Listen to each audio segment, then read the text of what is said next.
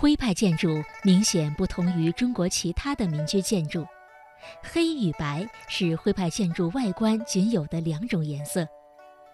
尽管白色的墙面已经斑驳沧桑，与黑色的对比不再强烈，但几十里外远观宏村的古村落，黑白相间在群山的暗青色背景下，仍然是绕眼的淡雅，宛如神话一般。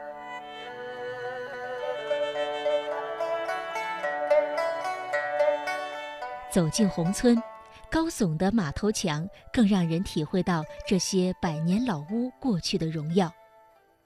徽州人赋予平凡的白墙以马头的形状，你可以发现，墙头上的马头造型与家族的建筑群连成一体，表情骄傲比拟，仿佛带领着墙壁向前奔腾，跃向广阔天空。一瞬间，纵马提扬，气势恢宏。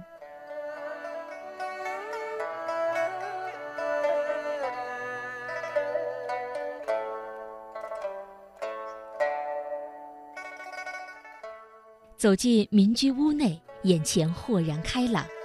只见马头墙与屋檐的交界处，露出一方长方形的空白天际。这就是徽派建筑中一种重要的独特建筑格式——天井。天井不仅使屋内光线充足、空气流通，而且是人们的共享空间。人们坐在厅堂内，能够晨沐朝霞，夜观星斗。它是敞开的、明朗的，是整个建筑中最具有亲和力的地方。来到古徽州嘛，一定要了解一下我们徽派的建筑特点。它是一个砖木结构。先搭木框再砌墙，啊，建筑的木头用料考究的。上方的冬瓜梁采用的是香樟，香樟可以散发香味，防虫防蛀嘛。下面的柱子呢就是银杏，树中火花是非常牢固的。啊，这些木料都有几百年历史了。另外还有一个特点就是房子里没有窗户的，开的是天窗、天井，通风采光、防盗和聚财的作用。徽州人认为说下雨下黄金嘛，下雪飘白银啊。雨水落到家里边，我们叫四水归明堂，肥水不流外人田，聚财的。这些老屋内部的繁复精致与外部的简洁纯粹形成鲜明对照。徽派建筑在内装修上讲究工笔画的精雕细琢。徽派建筑中的三雕——木雕、砖雕、石雕，在这里体现得淋漓尽致。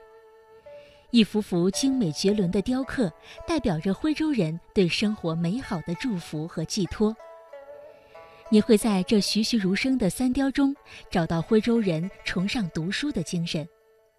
他们用雕刻的形式，将耕读传家的精神永久地留在和他们朝夕相处的老屋里，时刻地提醒自己的子孙后代：万般皆下品，唯有读书高。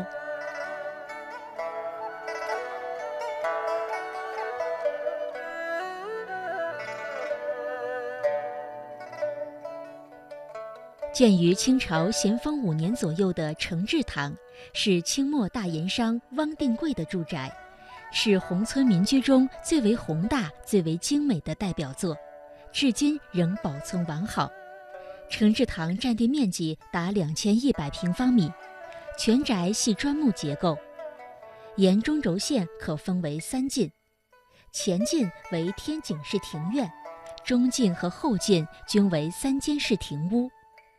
三进的左右分别有烟房、麻将室等活动空间，马房、厨房、用人室和回廊等辅壁护屋。承志堂共有木柱一百三十六根，大小天井九个，七处楼屋，大小六十间房屋。从布局到建造，都可以称之为徽派民居的巅峰之作。承志堂的砖木石三雕精美绝伦，特别以木雕为最，仅木雕上镀的黄金就达一百两，由二十个工匠雕刻四年才完成，堪称徽派古雕中的极品。精雕细缕、飞金重彩中，几百年前的富丽堂皇、从容雅致，不曾因为岁月而失色。中国明清时代徽派建筑达到了自己的鼎盛状态。把中国古典建筑的艺术理论和造型都推向了高潮。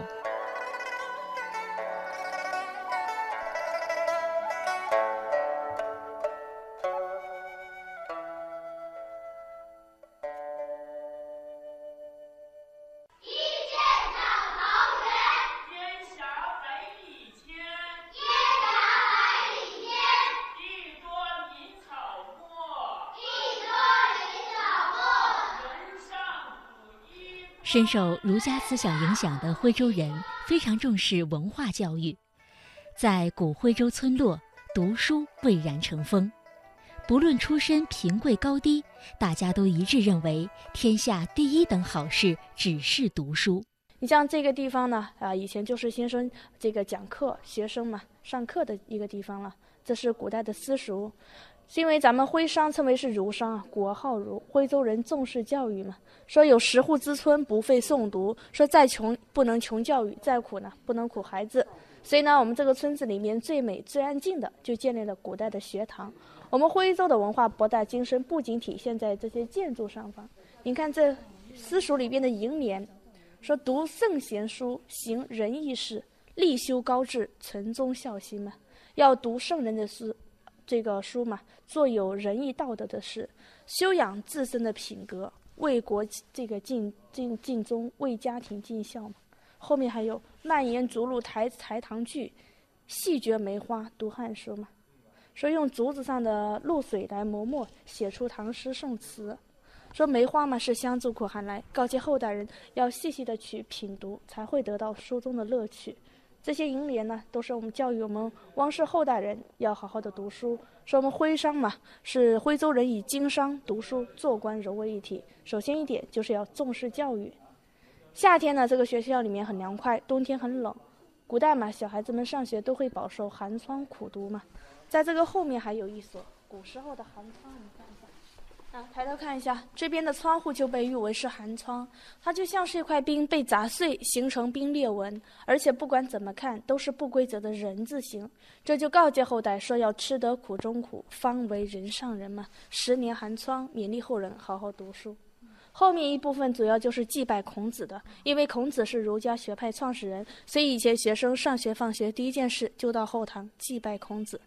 对，这就是我们古代的学校私塾。清代康熙年间，徽州有书院五十四所，在全国科举考试中第者中，徽州人居全国首列。仅清代就出了十九名状元。对于耳濡目染儒家思想的徽商来说，富贵之后不归故里光宗耀祖，如同穿着华丽的衣服在黑夜里行走。聚集了巨额财富的徽商，几乎无一例外地将大量的资本投入到这光荣之中，投入到自家宅院的建设中。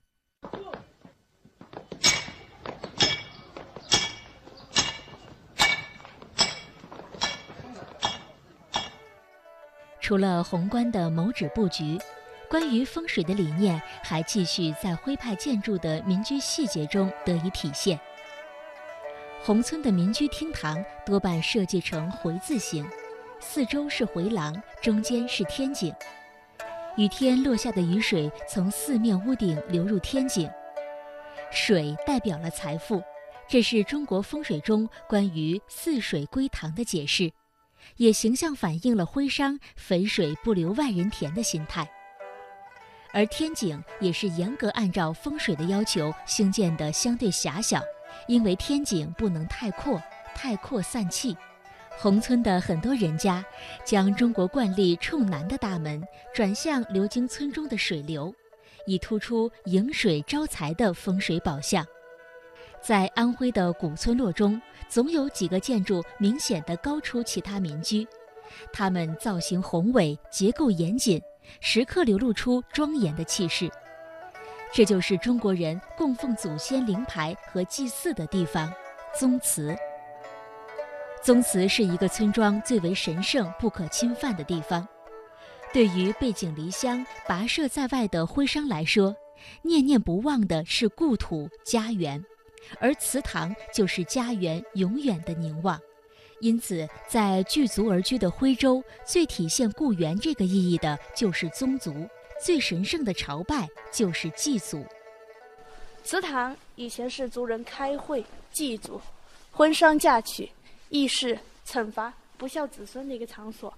我们这个祠堂叫乐序堂，长幼有序，和睦快乐，所以这是取名的一个本意，叫乐序堂。前方呢有三位画像。这是整个家族的祖先，中间穿红色衣服的，这是第一代祖先，叫汪侯了。就说天下无二汪，姓汪的都是他的后代。他原名姓姬，但因为出生左手水纹，右手王纹，所以周天子赐他汪姓。这是第一位姓汪的第一代祖先，在山东。右手穿战袍的战功显赫，村子里边的第四十四代叫汪华。唐朝为李渊打天下，李渊收他为义子，封他为越国公。这人有福气，生九子二十五孙，是我们徽州祖先。蓝色衣服的这个叫汪延济，六十六世祖，八百年前当初就是他带领十三户人家搬到宏村的始祖。但是咱们这个祠堂里面最为特别的，左边呢悬挂的其实是一位女人女子画像。封建社会讲究男尊女卑啊，祠堂是男人圣地，女子禁地。这位女的叫胡纵，她是西地人，嫁到我们宏村来的族长夫人。从小她就生活在风水家庭中，因为她的父亲是一位风水大师，所以她精通风水嘛。六百年前嫁到宏村来，为这个村庄做出了贡献。咱们所有看到的水系，包括这个祠堂，当时就是她一手幕后策划的。上方有块匾，金国丈夫家族表彰他的，去世之后就画像挂这里，希望后代人不要忘记他，因为可以说没有他就没有我们现在的宏村。